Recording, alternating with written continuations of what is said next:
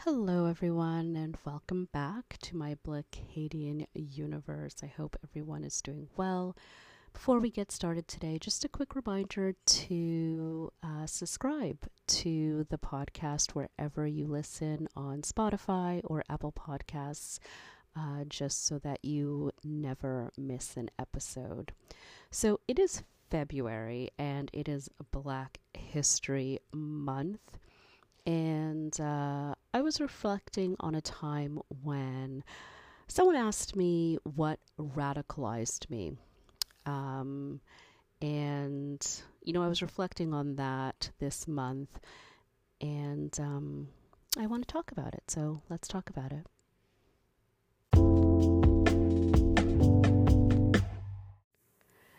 So, my first inclination was I don't know if I I would say that, you know, my stance on thinking that, you know, Black Lives Matter um, is radical, but I, you know, on reflection, I did get it. I, I got, you know, what she was driving at, which was, you know, what was that catalyst for um, me appreciating that not everyone felt that way you know um, unfortunately. So i get that uh, unfortunately uh, it is radical thought you know fighting for equality um, unfortunately is against you know the status quo. And so i told her um, this distinctive memory i had of just um, basically thinking this is bullshit for lack of a you know better um, summary. But and I've told for those of you who've listened to the podcast you know I've, I've told this story before but um, it was a pivotal moment for me. So um, I grew up in a predominantly white neighborhood, and one of my good friends at the time, um, you know, we were just uh, talking about, you know, the future and like our plans and, you know, university and all this stuff. And um, she was, I guess, taken aback by the fact that I had gotten um, accepted into a very, you know, prestigious university um, in Canada here, and I was obviously going to go. um, and, you know, her comment was like, oh, Denise, if you end up being like richer than me, um, like, just like I can't handle it, or like that'd be so weird or stupid or ridiculous, something, something to, to that effect. And I, um, was shocked by this statement. And it hurt. It hurt because this is like my friend that i've known for years and years and years you know gone to the same elementary school high school. Um, she you know threw me a birthday party you know gathered my friends. Like we spent time. Like we were um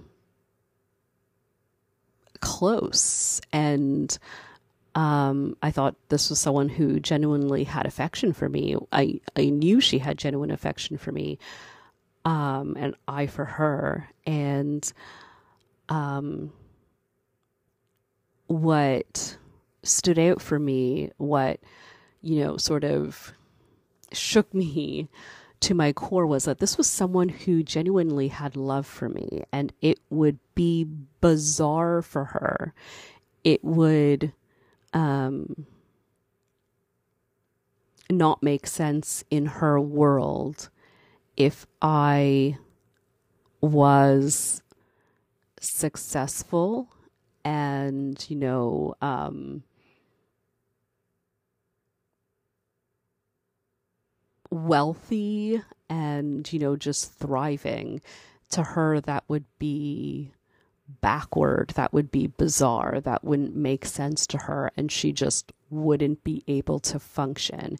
And I thought, if this is someone who who can think that about me, who knows me, who cares for me, imagine what you know some person who actually um, is aware that they're racist, um, that they have this view of this racial hierarchy in life. Imagine what they must think of me when someone who knows and cares for me uh, still needs me to be less than and lower than them to feel satisfied and happy. And I thought,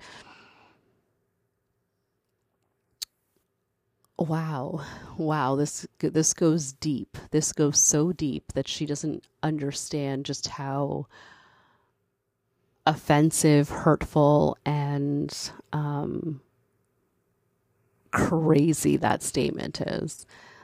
That you know, she thinks that it's perfectly acceptable and normal to feel that way, and yeah, that was that was the moment where I was so-called radicalized where I realized that it's not just, you know, your quote unquote, you know,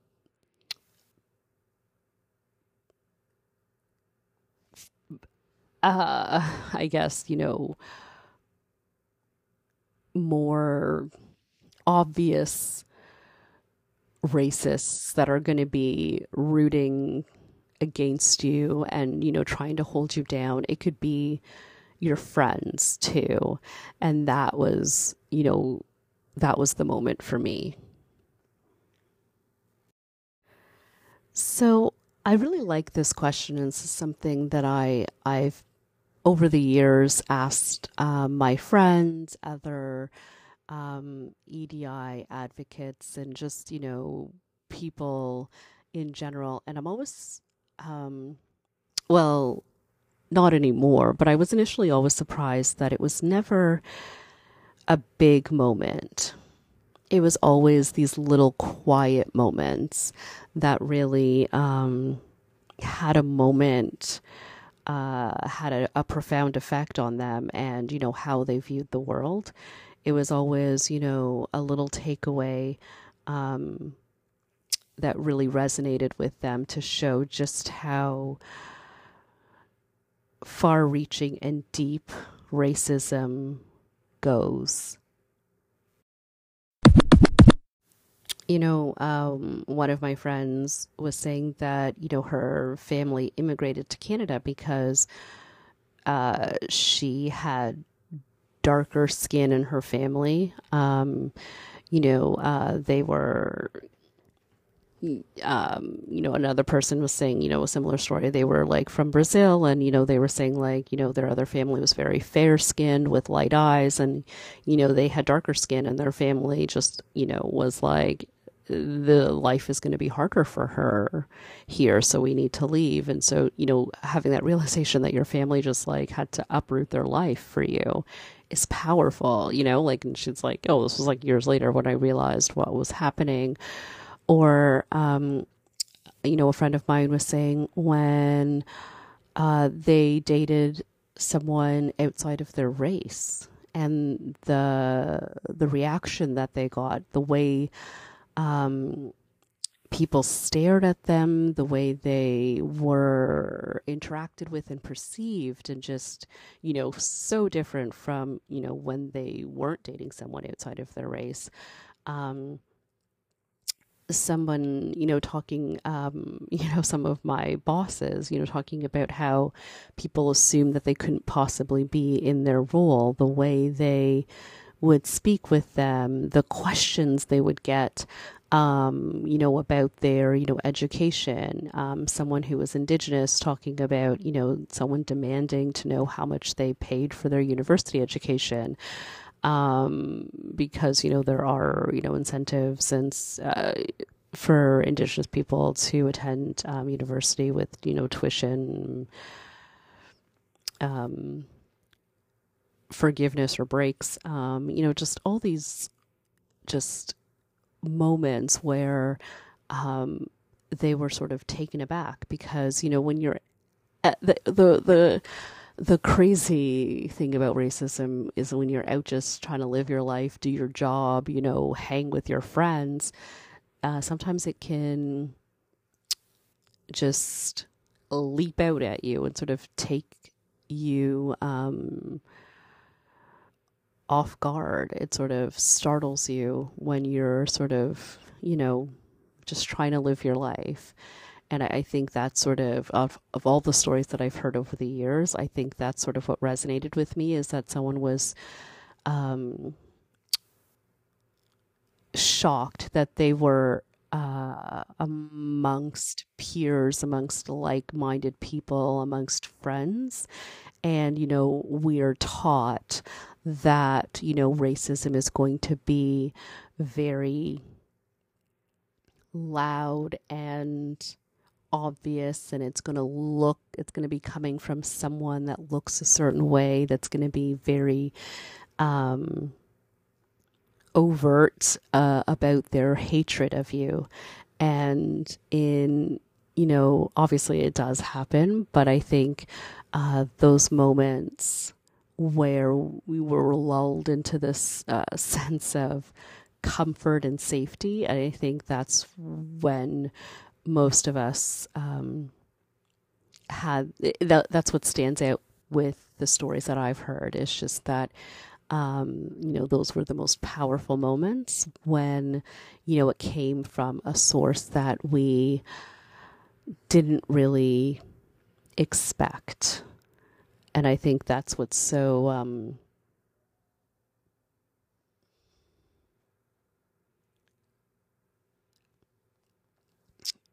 so um, powerful about it and why it sort of, you know, lit that fire on us, sort of made that switch um, in us is because it made us realize just um, uh, far deep down the rabbit hole it goes, to quote my one of my favorite movies. So I do love this question of, you know, what radicalized you. Um, let me know, uh, you know, in the comments and uh, just let me know what uh, what radicalized you? What made you, you know, wise to white supremacy? Was it a big moment, or was it something, you know, small that sort of, you know, um, lit that fire in you? I'm always uh, fascinated to know, and uh, yeah, I'm looking forward to the day when this isn't radical thought, when um, equality and inclusion and uh, diversity and the celebration of you know diversity is the norm. So um, as much as i first you know sort of started or at this question you know it's uh, come to be one of my favorites. So um, as always, thank you. Thank you so much for listening. And I will talk to you next time.